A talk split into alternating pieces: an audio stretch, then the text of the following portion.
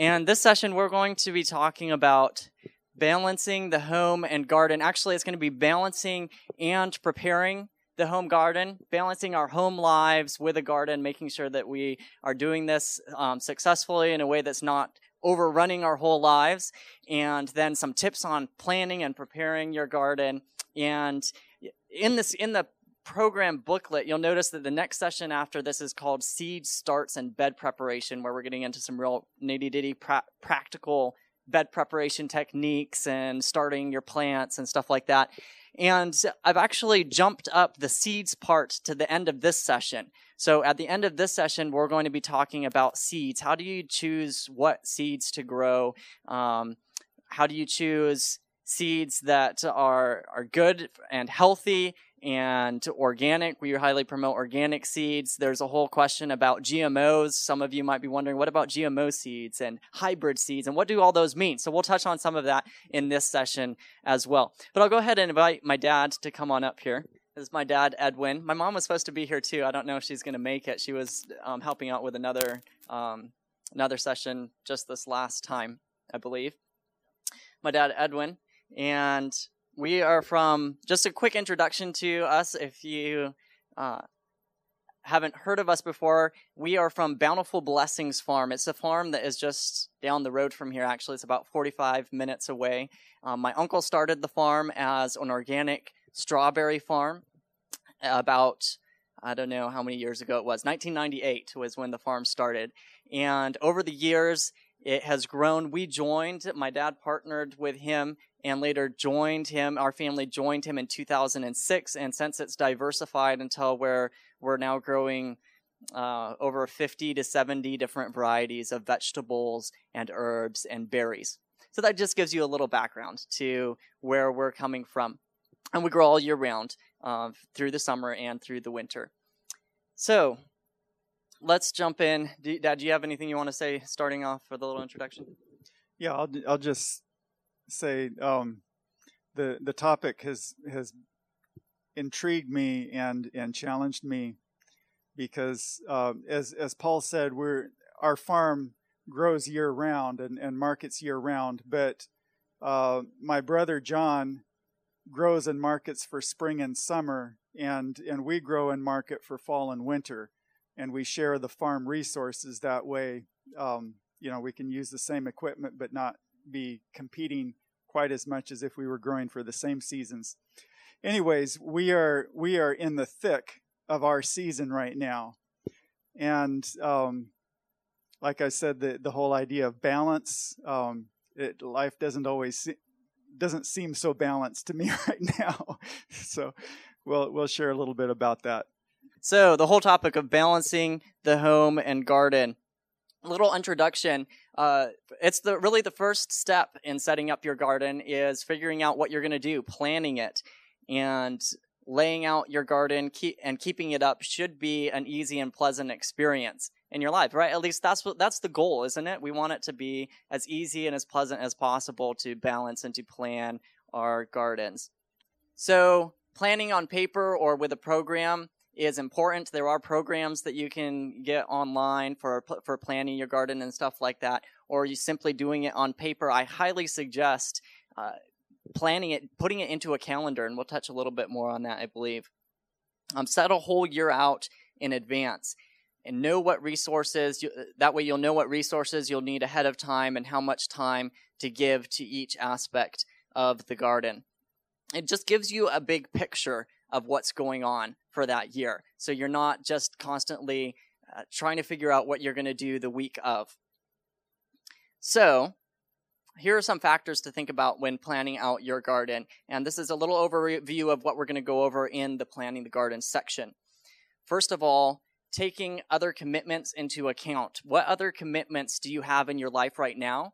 Or what other commitments uh, are potentially in your life that you need to take into account because it, the reality is the garden takes time, right? And you need to know how much time you can give to that and look at your life and see is there something that needs to give to put time into the garden? Anyways, we'll talk about that more in that one. Then choosing what to grow is a factor. Labor requirements, different crops require different amounts of labor, and when you're growing if you're growing a summer garden or a winter garden, um, they take different labor requirements. Your garden size, how big you're going to grow your garden. This was a big one for us that we've uh, been thinking about and talking about for a while. Of course, we're doing it on a farm scale, but the same principle applies when it comes down to our home gardens.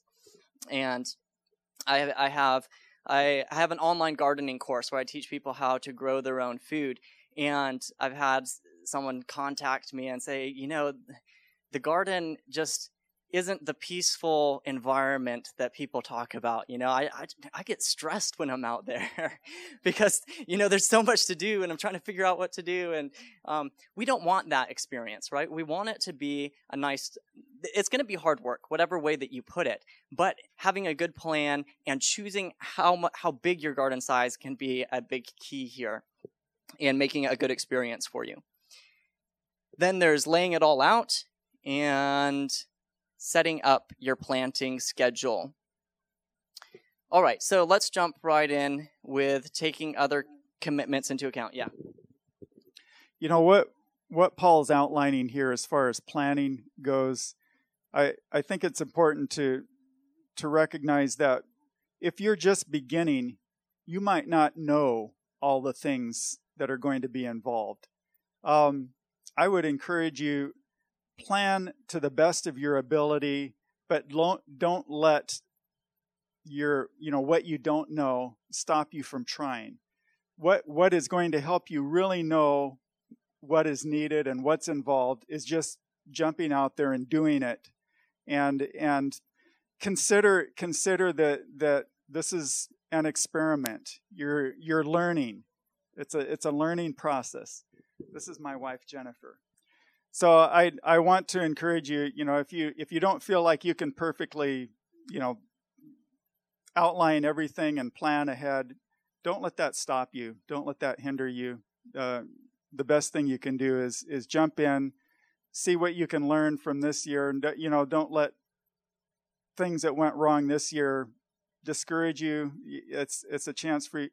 God gave us seasons for a reason. There's we can we can always try again. I think that's one important lesson in in, in gardening. There's there's always another chance to, to try again and do it better. All right. So taking commitments, other commitments into account. What are some of the, your other commitments that you might have uh, in in your life. There is, of course, going to be your home and family. Those are daily commitments that that we have, and thankfully, with the garden, you can include your family in that. Uh, hopefully, and it can become a family thing that you're doing, not just by yourself. There's church commitments that may factor into your life. There are school, social, and school activities, and you know how full how full is your life? What the, the purpose of this slide is really just to give you a little, you know, think about your life, especially, and this is especially for people that are just jumping into the garden right now, just starting out, and even for those that are um, in the, you know, even if you are gardening a lot right now, it's something to consider. Look at your life. What is going on right now in your life? What kind of social um, activities are taking up your time? How much time can you realistically give to the garden? And um, more importantly, how can you how can you prioritize for your garden? Where is the garden going to fit in? These are just some questions. How much time can you give to the garden and how important is the garden to you? Can some of your social activities um, suffer so that you can give time to your garden? Because you're going to have to fit it in somehow. And in our lives here in America, our lives are extremely full. It's just a fact uh, our lives as farmers are extremely full. And I know that other people, especially if you're working a full time job or something like that, your life is extremely full. And you're going to, if you're going to have a successful garden that's going to be beautiful and that you're going to enjoy, you're going to have to prioritize and commit to it. Just like if you went out and you got a, a dog um, at a, um, you know, at a pound or something like that. If you if you bought a dog you're going to have to prioritize that into your life now. You're going to have to feed it. You're going to have to take time to train it. Whatever it is, the garden is very similar. You're going to have to take time to put into it. So, um, moving on from that, that, that was just a quick overview there. Choosing what to grow. And there are some determining factors here uh, or I should ask Dad or Mom, do you want to add anything to the prioritizing? Yeah, I um, like I said, I, I've been thinking about the whole concept of balancing, and I think one thing that's important to keep in mind when you're gardening is that, and and I think this is true in all of life, that it seems that balance is an ideal that at least for us, it, it seems like we we are less often in the ideal than trying to reach it. Do, do any of you identify with that?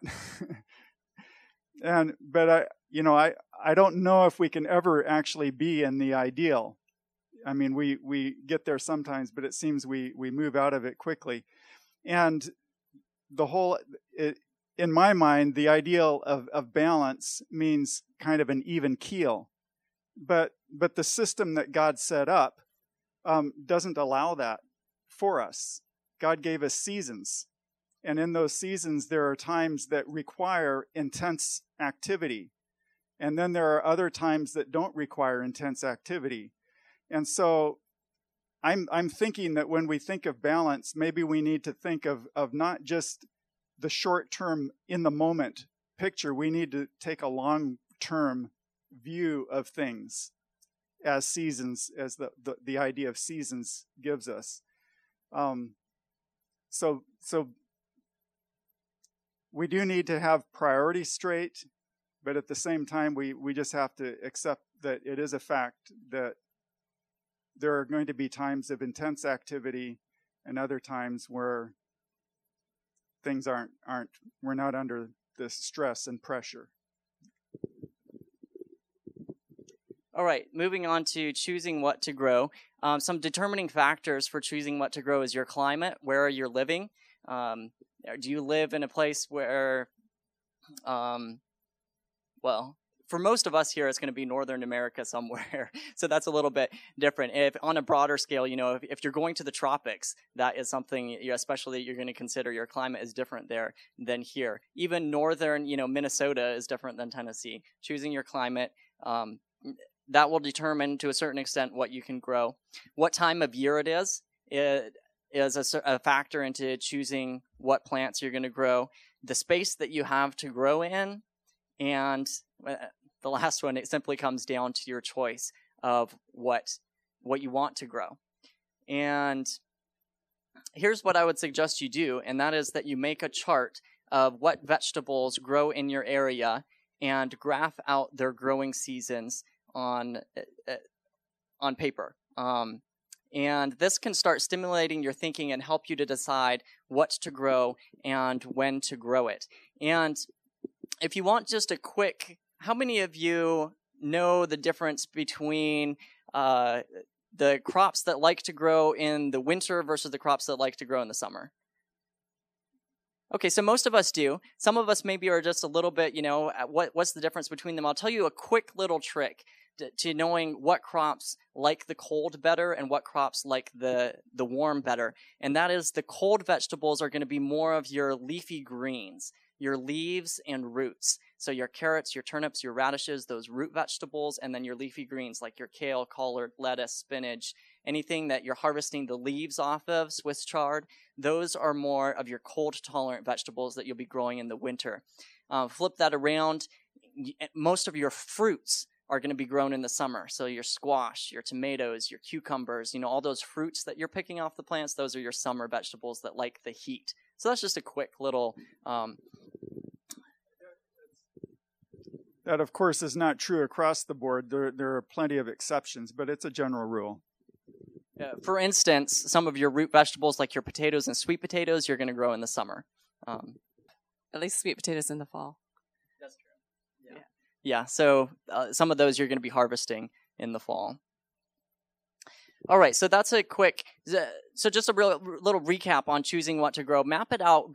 Figure out when you want to grow your garden. Find out what's going to be growing in that time. Map the growing season out, and then start choosing what what you want to grow. And when it comes down to it, I would encourage you to grow things that you enjoy, that you like to eat. Something that now I'm not, I, I don't say that to contradict what was just said in the last seminar, you know, in the video where they were sharing about how the family grew peas and the girl didn't like the peas, but now she likes them because, you know, we, uh, my dad especially is, uh, uh, uh what would you call it?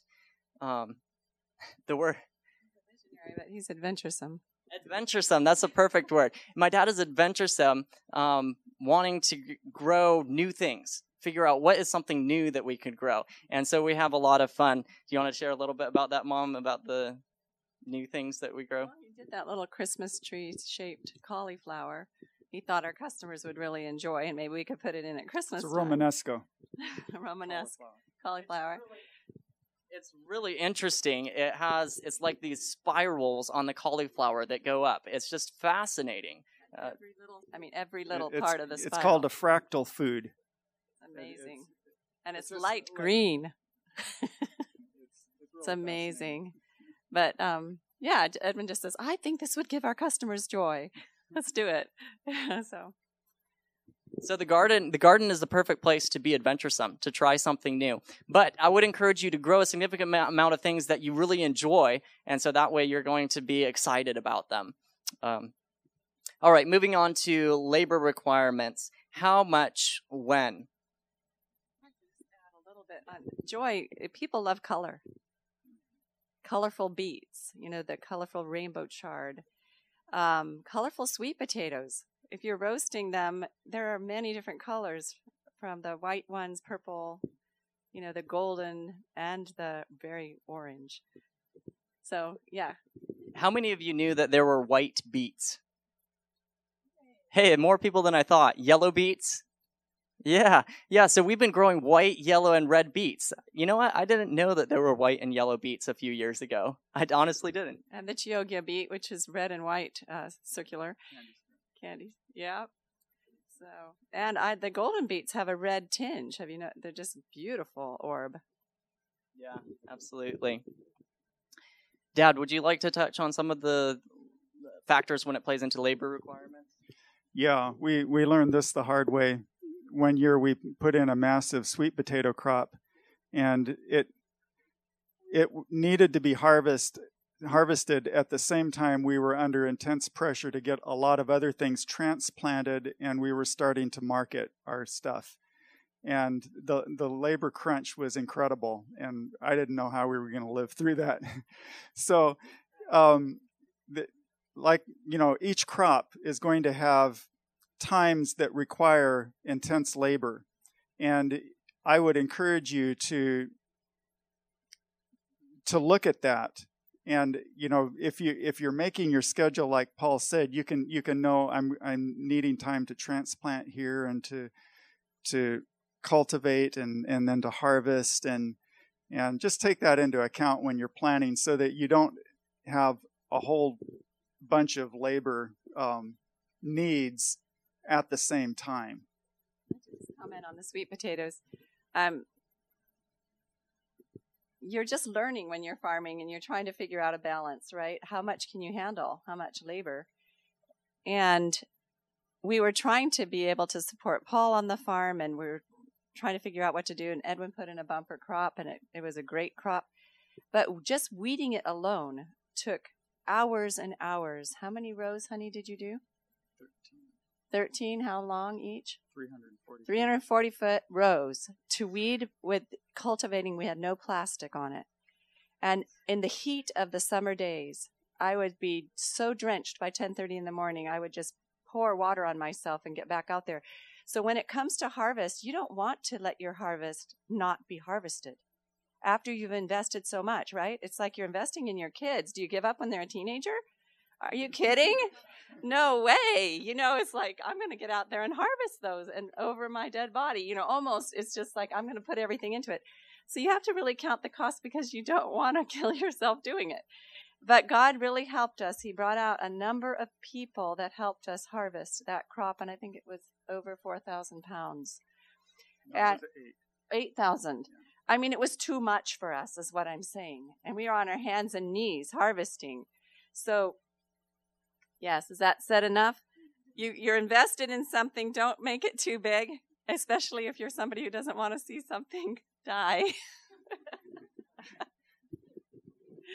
and bring it bring it back down to home for those of you that aren't farmers. You can think about um, things like, you know, what other commitments are you running a, a program at your church? Um, take that into account when you're planning your garden to find out, you know, if you have to, if that's going to be your greatest harvest time during that same time of that program, you know, you're going to have um, conflicts. Is a question in the back here or comment?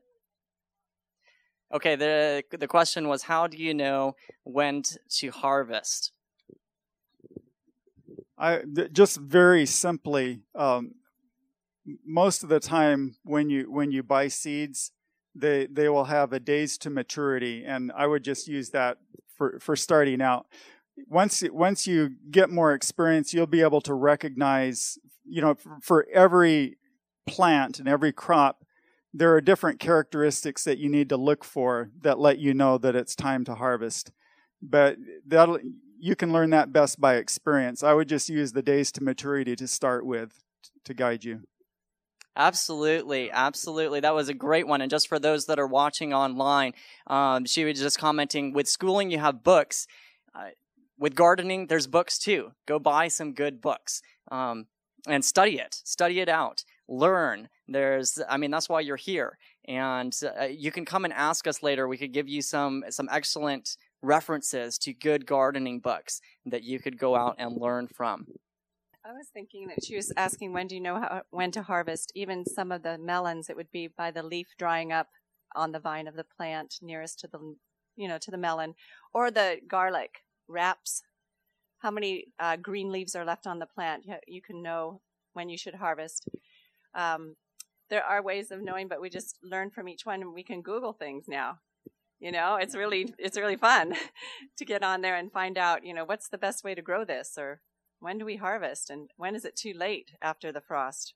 Because we have some sunchokes in the ground. I wanted to know when do I need to harvest them, and they said they can take a couple freezes. Well, we don't have them out of the ground, and we are going to have quite a few freezes. Yikes. Dad, did you want to say anything else here on the labor requirements? All right. Moving on to your garden size.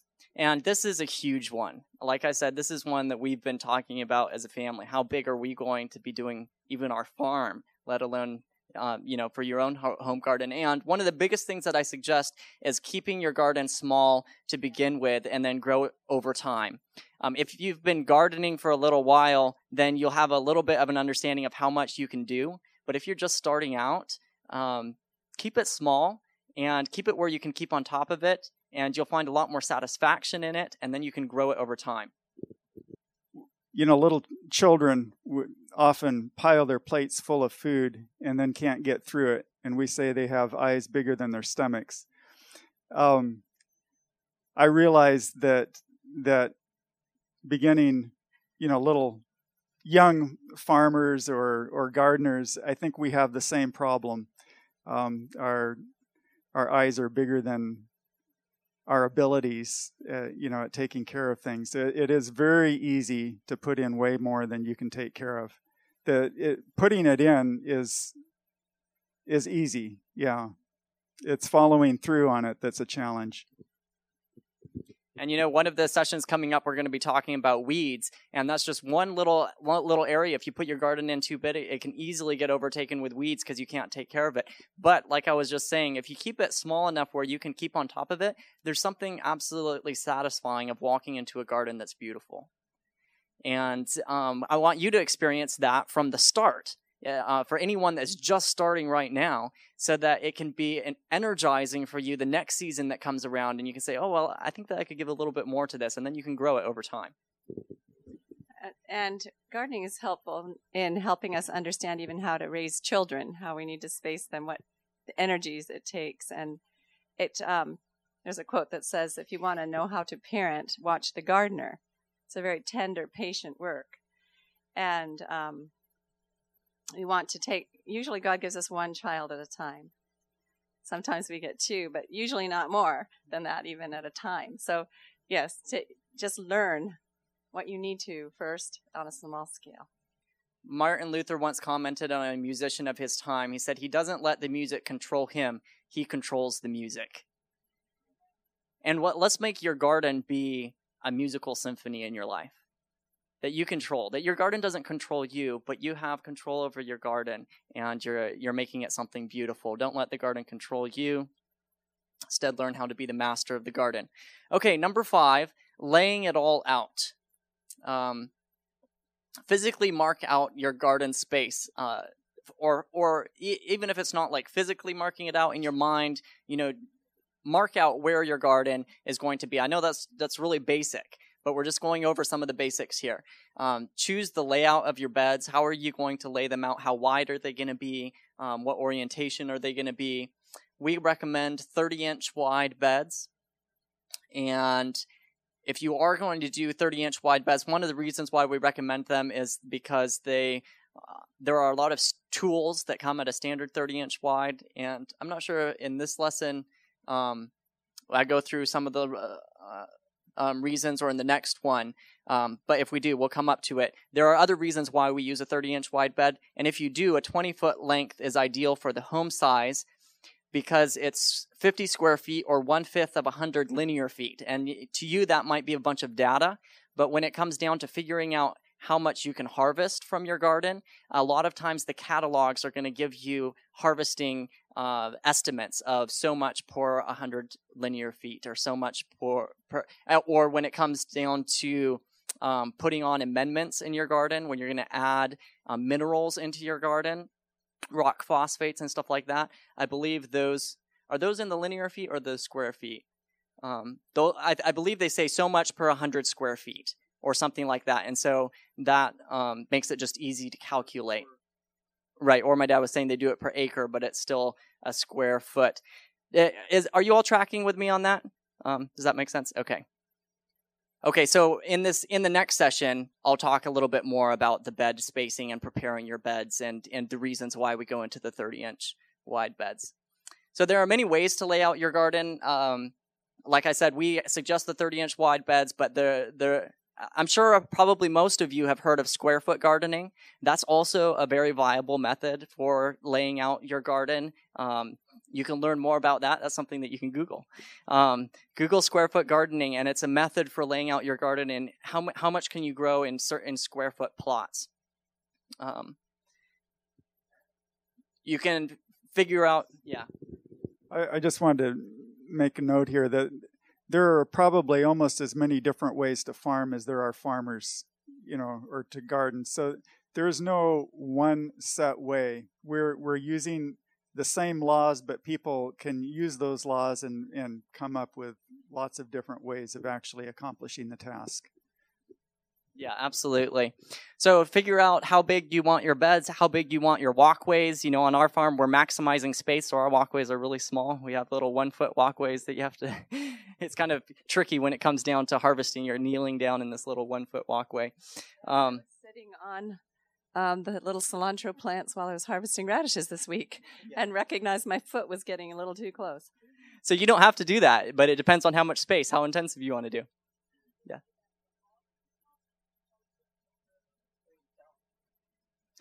Okay, so the question was, would you do it for all kinds of crops, or how do you get like a wheelbarrow in there and stuff like that? Um, we do the 30 inch wide beds for pretty much most all of our crops, except that's our crops that are in in greenhouses or hoop houses or like you would have in your home garden you know beside your house or something like that. When we do field crops we do larger beds. Well what we'll do is we'll take the wheelbarrow up to the the garden area and then we'll use five gallon buckets down those walkways our guys are idealists and really really and a, a, greenhouse they want to maximize the produce they're going to get out of that because it's a costly piece of equipment of, of real estate, but also your plastic and everything else.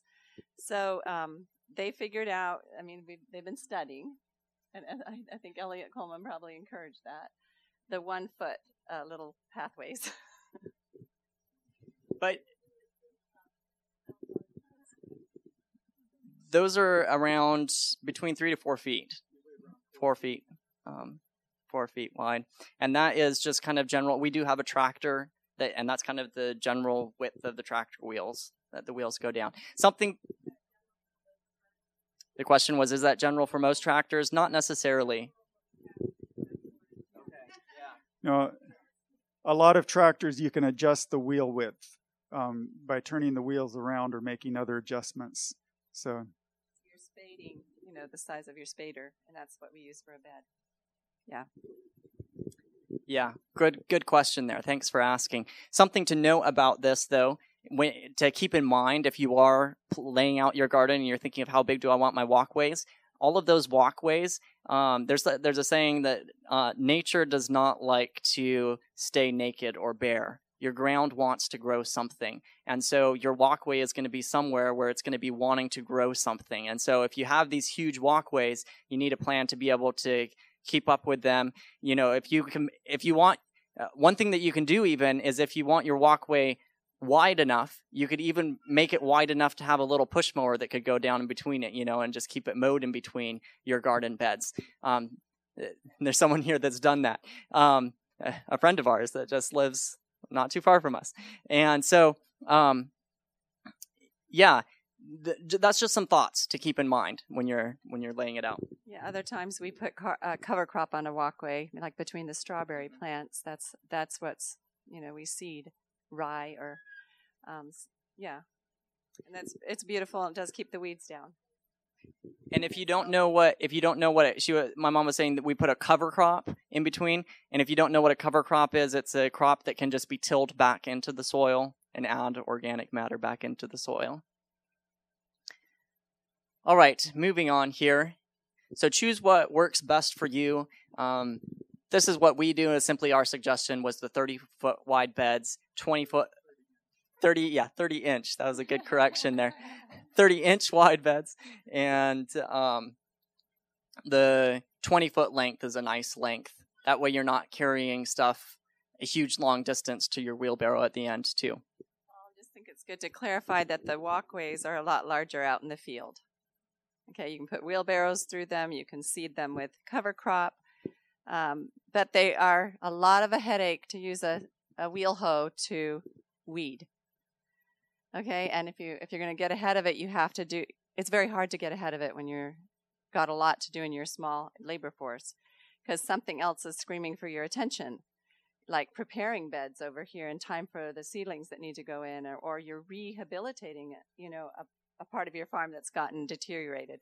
So the weeds, if they just get further up, then you've got to get them out. And sometimes, if you don't even get them out of the field and it rains, they'll reroot. So it's it's a challenge, is what we're mm. saying. Um, but we can do it with God's grace. Amen. Amen. All right. Um, here's just some tips. You could graph your garden area on paper with a garden planner uh, to figure out what you're going to grow where and begin deciding what to grow where in your garden. Let's see. Keep in mind the angle of the sun on your garden when you're when you're putting your plants in. Um, you might not want to grow tall crops where they're going to be shading out other smaller crops. So that's just something to keep in mind when you're actually planting your crops in, in your garden. If you're growing corn that's really tall, put it in a place where it's not going to be shading your um, whatever radishes, you know. Uh, someone's asking if we would use black plastic in the walkways. Um, not the not the black plastic that you use as a mulch because it would tend to wear out by walking on it. But there there there is something called landscape fabric and and in certain places we do use that in in walkways and that can be helpful. The the the thing about landscape fabric is that weeds don't grow up through it from underneath, but if it gets a little bit of dirt on top, they the weeds will will sprout and the roots can go down through it but the plant can't come up through it. So you have to keep it clean or you'll have weeds growing on top of it. Yeah, and you anchor that down. We usually use um, ground staples. Yeah, the ground staples. Whereas black plastic, it wouldn't be easy to anchor it down. You have to have earth. Great question. Yeah, thanks for asking. I just wanted to say something about orientation of beds. We we like to run all of our beds north and south um, to orient them running north and south so that they get even sun exposure. And this is this we feel is especially important in the winter time so that you don't have some plants on a south side and, and some on a north side of a east-west running bed. laying it all out. Divide your garden into workable sections. Um, this makes accessing different areas in your garden easier. Make sure that you can. That's one thing nice with the 30 inch wide beds is you can reach across them fairly easily. If you get up to four foot wide beds, if you're doing this on a smaller home scale and your bed is four feet wide, it can get kind of hard to reach into the middle of it, and you have you know you have to go to the other side to get you know um, something from the other side. Um, then also calculating, dividing your garden into workable sections also helps with calcu- calculating your production information, how much you're going to be harvesting from your garden. Um, staying organized is easier, and most importantly, management is much easier. It makes it easier to care for and keep an eye on each crop you are growing. Plus, it'll come in handy for rotating your crops, as we will learn about. Okay, so this was taken out of my online gardening course, so said as you'll learn about in a future module. Uh, I don't know that we're going to be talking about um, rotating crops in in our seminars here, basically it's the idea that you want to not grow tomatoes in the same place every single year. You want to move them around because they take and give to the soil in different ways than your green beans do. And so you want to be moving them around. That's so keep your garden in workable sections. If you're doing it on a home scale, then it might just be your backyard, and that's pretty workable. If you are doing it on a larger scale, you might want to have a little section here that is um, set aside that you that you work on in a little section over here and split it up so you're not just thinking of this one huge massive garden all at once. Um, just, it's it's kind of breaking it down into pieces. Does that make sense? Everybody tracking with that? All right and then number six setting up your planting schedule. Um, when you plant will depend to a certain extent on when you want to harvest Time to harvest can depend on many different things, including weather, day length, slope of the land, the variety, and many other growth related factors. Um, sometimes the best way to find the best planting dates is through other local gardeners. Well, while it's trying to go, that's a that's a really great one. That's a really great point right at the bottom there. Find out where where are gardeners around you that are doing this that are growing or farmers and they are a great resource to go over and just make friends with them. You know the gardening community is uh is a pretty sharing community. People aren't just you know just stuck up on i'm not going to tell you my secrets. Um, most gardeners and farmers are happy to share with you what works for them and so that is one of the most invaluable resources that you have in your areas to find people that are doing it close to you your neighbors. I mean like we were we're growing carrots. There's a really small window that carrots need to go in in order to thicken up before winter, right? And you don't want to get them in too early, or it's they get really gigantic and odd shaped. And so we had a they look like horse carrots. So you you just you just have to figure out. You know, it's nice to talk to each other. Like one farmer friend just said, "I just got these in in August, and look at them; they're enormous." And and then we if you miss the window, they don't get big enough. And so we can talk about that with each other. And and we we rotated our carrot field. Um, we always rotate, like we were saying. If you have a section for tomatoes, then we move it to the next section and we rotate them around. So the carrots this year went into that sweet potato field that I was telling you about. And that field was not amended because sweet potatoes are scavengers. They do not like amendments. And so, um, anyway, we had some carrots with real character in there. We're wondering, is it the soil? What happened? You know, they Edwin called them Halloween carrots. They were a little scary. so learn from each other. Yeah. Yes, absolutely. In the end, your own experimentation will give you the best planting times for your microclimate. You know, like my mom was mentioning about the carrots, we had to figure out when was the optimal time, and now we know when's the optimal window to get those carrots in in the fall so that they'll be um, to the right stage of maturity that we can be harvesting them all winter long. If you get them in too early, they grow too big before the winter sets in, because as the winter sets in, they stop growing. Um, if you get them in too late, they don't get big enough. So you have that little window of opportunity. And your own experimentation will help with that, besides finding out from other local gardeners. Um, I'll jump through here quickly. Um, talking about the starter house. If you do have a small hoop house or a place to start seeds inside, you can get a big jump start on the season by starting them inside, especially. And if you're just doing this at your home and you don't have a, a, a, a hoop house or something like that, you can start them in your kitchen um, just by the window. Especially something to think about is tomatoes. If you want early tomatoes, start them inside and then you can plant them out later. Take into account that plants will grow slower when the days are shorter and the weather is cooler, kind of like I was mentioning the carrots slowing down, and that will factor into when you need to plant your plants. And when it comes down down to it and setting up your schedule, look on the look on the packages. There's also if you if you want, I can share with you some resources for um, seed starting calculators. Uh, for like Johnny's Selected Seeds has a free st- um, seed starting calculator. You put in your specific location when your last frost date is or when your first frost date is, and they'll calculate for you um, when it would be the best window to plant different crops. And so that's something that could be really helpful for you, um, just to give you a ballpark idea of when to be planting. When it comes down to it, we suggest that you map out your season on paper or with a garden planning software. Um, this will give you your planting dates and show when you can expect to be harvesting the different vegetables.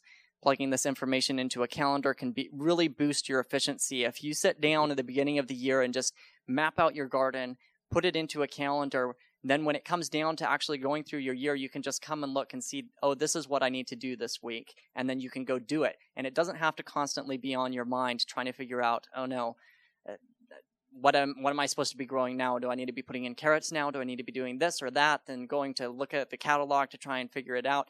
Figure it out all at once and put it into a calendar.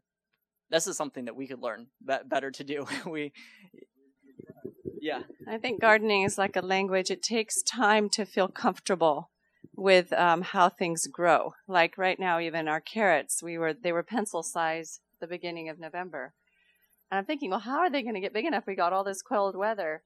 It's only experience that gives you enough confidence that they're, are they really going to make it? And a lot of prayer too. Just, Lord, can you give us some warm days?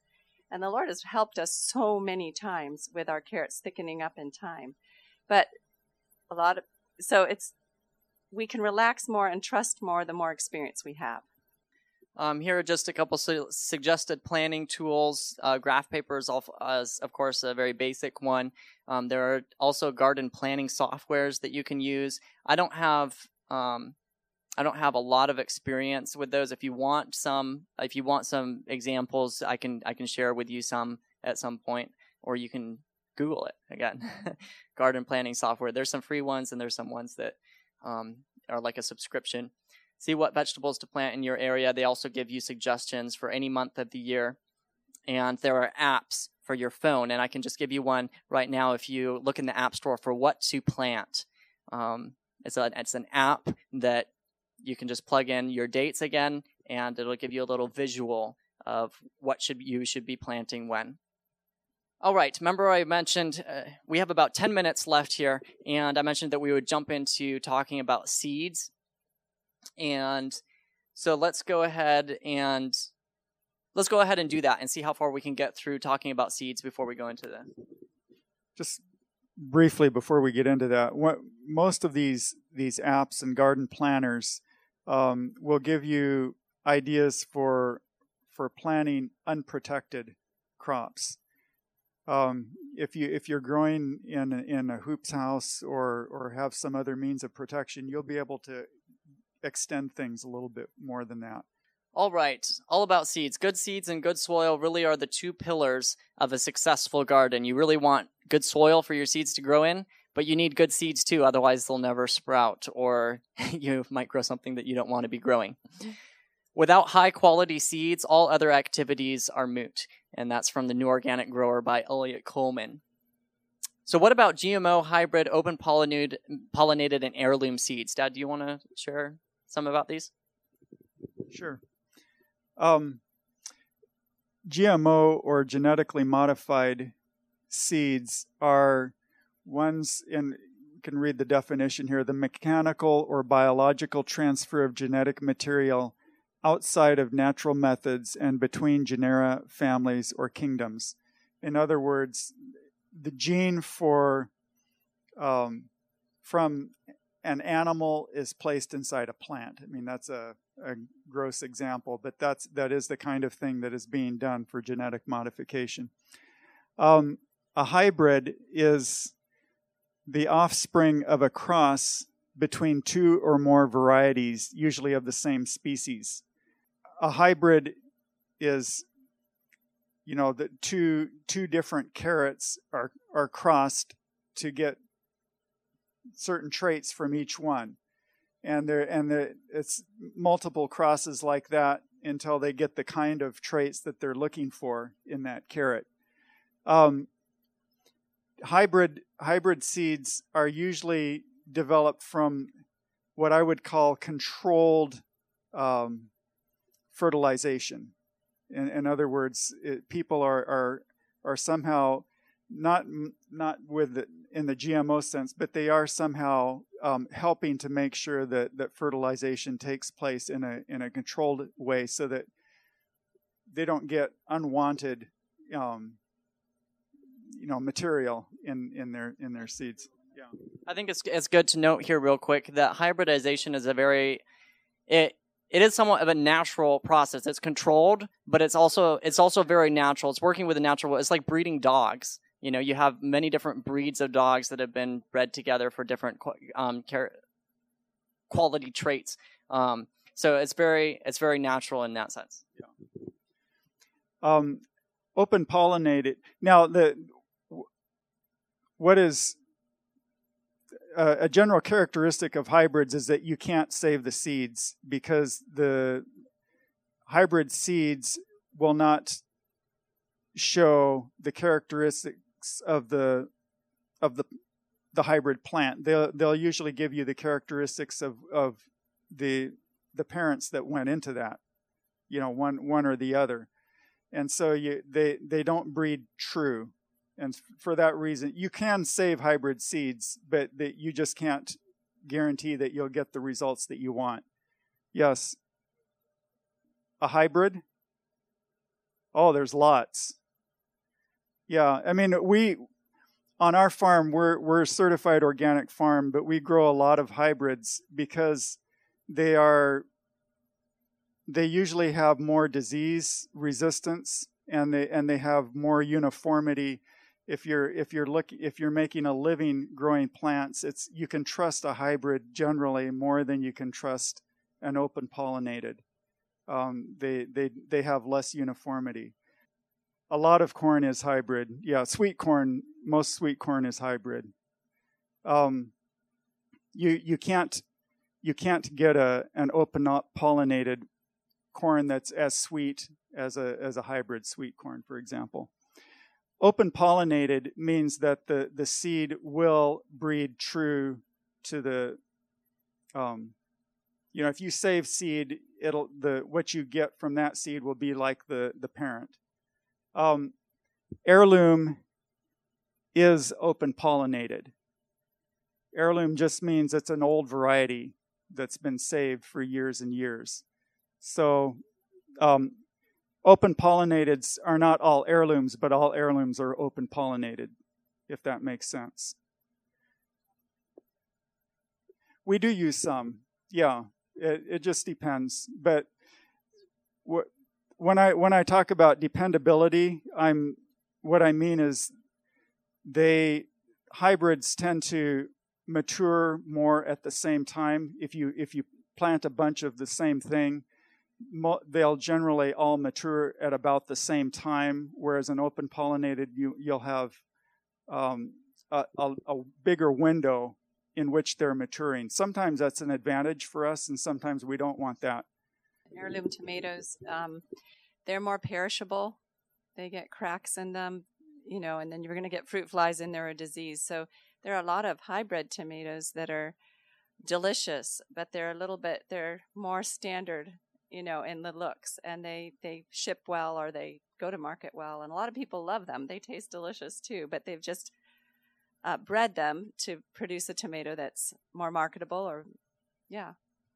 But a lot of the higher the heirlooms beat the hybrids in in taste. You know, And that's always debatable too. People will, Right. will take a hybrid tomato of mine and go, I've never tasted anything so good. So it's all, everybody's opinions are different. Well, my dad is a geneticist, and he always said that the people we we marry in different races, we da- marry different groups, and he always says they're stronger. The hybrids are stronger. So um, we don't think of that with people much, but our traits are mixed, and we we get um, strong genes a lot of times from different parentage. in many in many ways we all are hybrids um, so the the important thing to factor uh, one important point here that I want to ba- make is that there's a lot of talk about GMOs going around, and some people might, uh, you know, might not have heard of hybrids before, and it's like, oh, a hybrid, what's that? It's not. Basically, the only thing on this list that we would suggest you not growing is the GMOs, um, and there's a lot of reasons for that, and we can't go into all of those right now. Okay, so she's got a question. She was wondering, since we're organic and we're not growing GMOs, what do we what do we use for fertilizer? Because a lot of the cottonseed meal and soybean meal is uh, GM, genetically modified. You know what? Let's save that question for the the session with Steve Meyer. He's going to be sharing about uh, um, he's going to be sharing about building up a, a healthy soil, and that would go into that. You know, adding the fertilizers and stuff like that for that. Actually, organic certification does not require that you use non-GMO soil amendments. You you can. We have recently made a decision to that we want to try to avoid using those, and so we are we are cutting out a lot of things that we used to use for that reason. I'll just give you one more thing: is is worm castings can be something that that can be used. Now you might want to check and see what kind of silage the worms were were going through, but that's something that we use. All right, our time is running out here. Um, let me just finish a couple things here. Thoughts to consider with seeds. GMO, GMO seeds don't have a track record yet. Uh, well, they do kind of have a track record now. Um, serious health and environmental concerns continue to mount. Um, hybrid seeds are not evil. Hybrid seeds can have added vigor, uniformity, and disease resistance. This is just a recap. Hybrid seeds will not produce, reproduce true to type. So if you're wanting to save your seeds, then go with an open pollinated or with an heirloom. There is evidence that nutritional content may be superior in the um, open pollinated varieties, like was just commented. Um, if you want to save your own seed, you need to use open pollinated seeds. I said that saving seed can be difficult and complicated. You need a guidebook to a good book to guide you. It doesn't necessarily have to be that difficult, um, but you do. There are different ways to save seeds from different plants. Yeah, it's not that hard. She said, "Yeah, you might end up with a hybrid."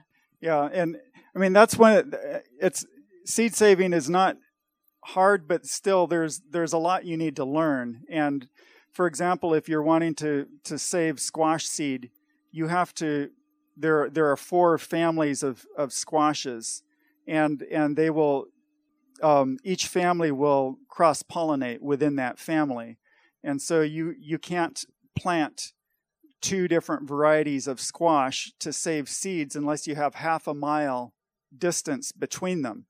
And so you might not only want to, you know, check what you're growing, but check what your neighbors are growing if you want to save squash seeds. Even if you don't want to save squash seeds, you're going to have funny looking squashes that look like they're half a Hubbard squash and half a butternut. All right. Tell you what, it's time. It's time for us to wrap up. So we're going to stop here, and I'll in the next session I'll continue from here, and we'll come back and we'll talk about now where do you find the good seeds that you want to, uh, to grow. If you're wanting to grow the, how can you make sure that the seeds you're um, growing aren't gen- genetically modified in in essence, and some things to consider with finding your seeds, and then we'll go into bed preparation and practical aspects of bed preparation. This media was brought to you by Audioverse, a website dedicated to spreading God's Word through free sermon audio and much more. If you would like to know more about Audioverse, or if you would like to listen to more sermons, please visit www.audioverse.org.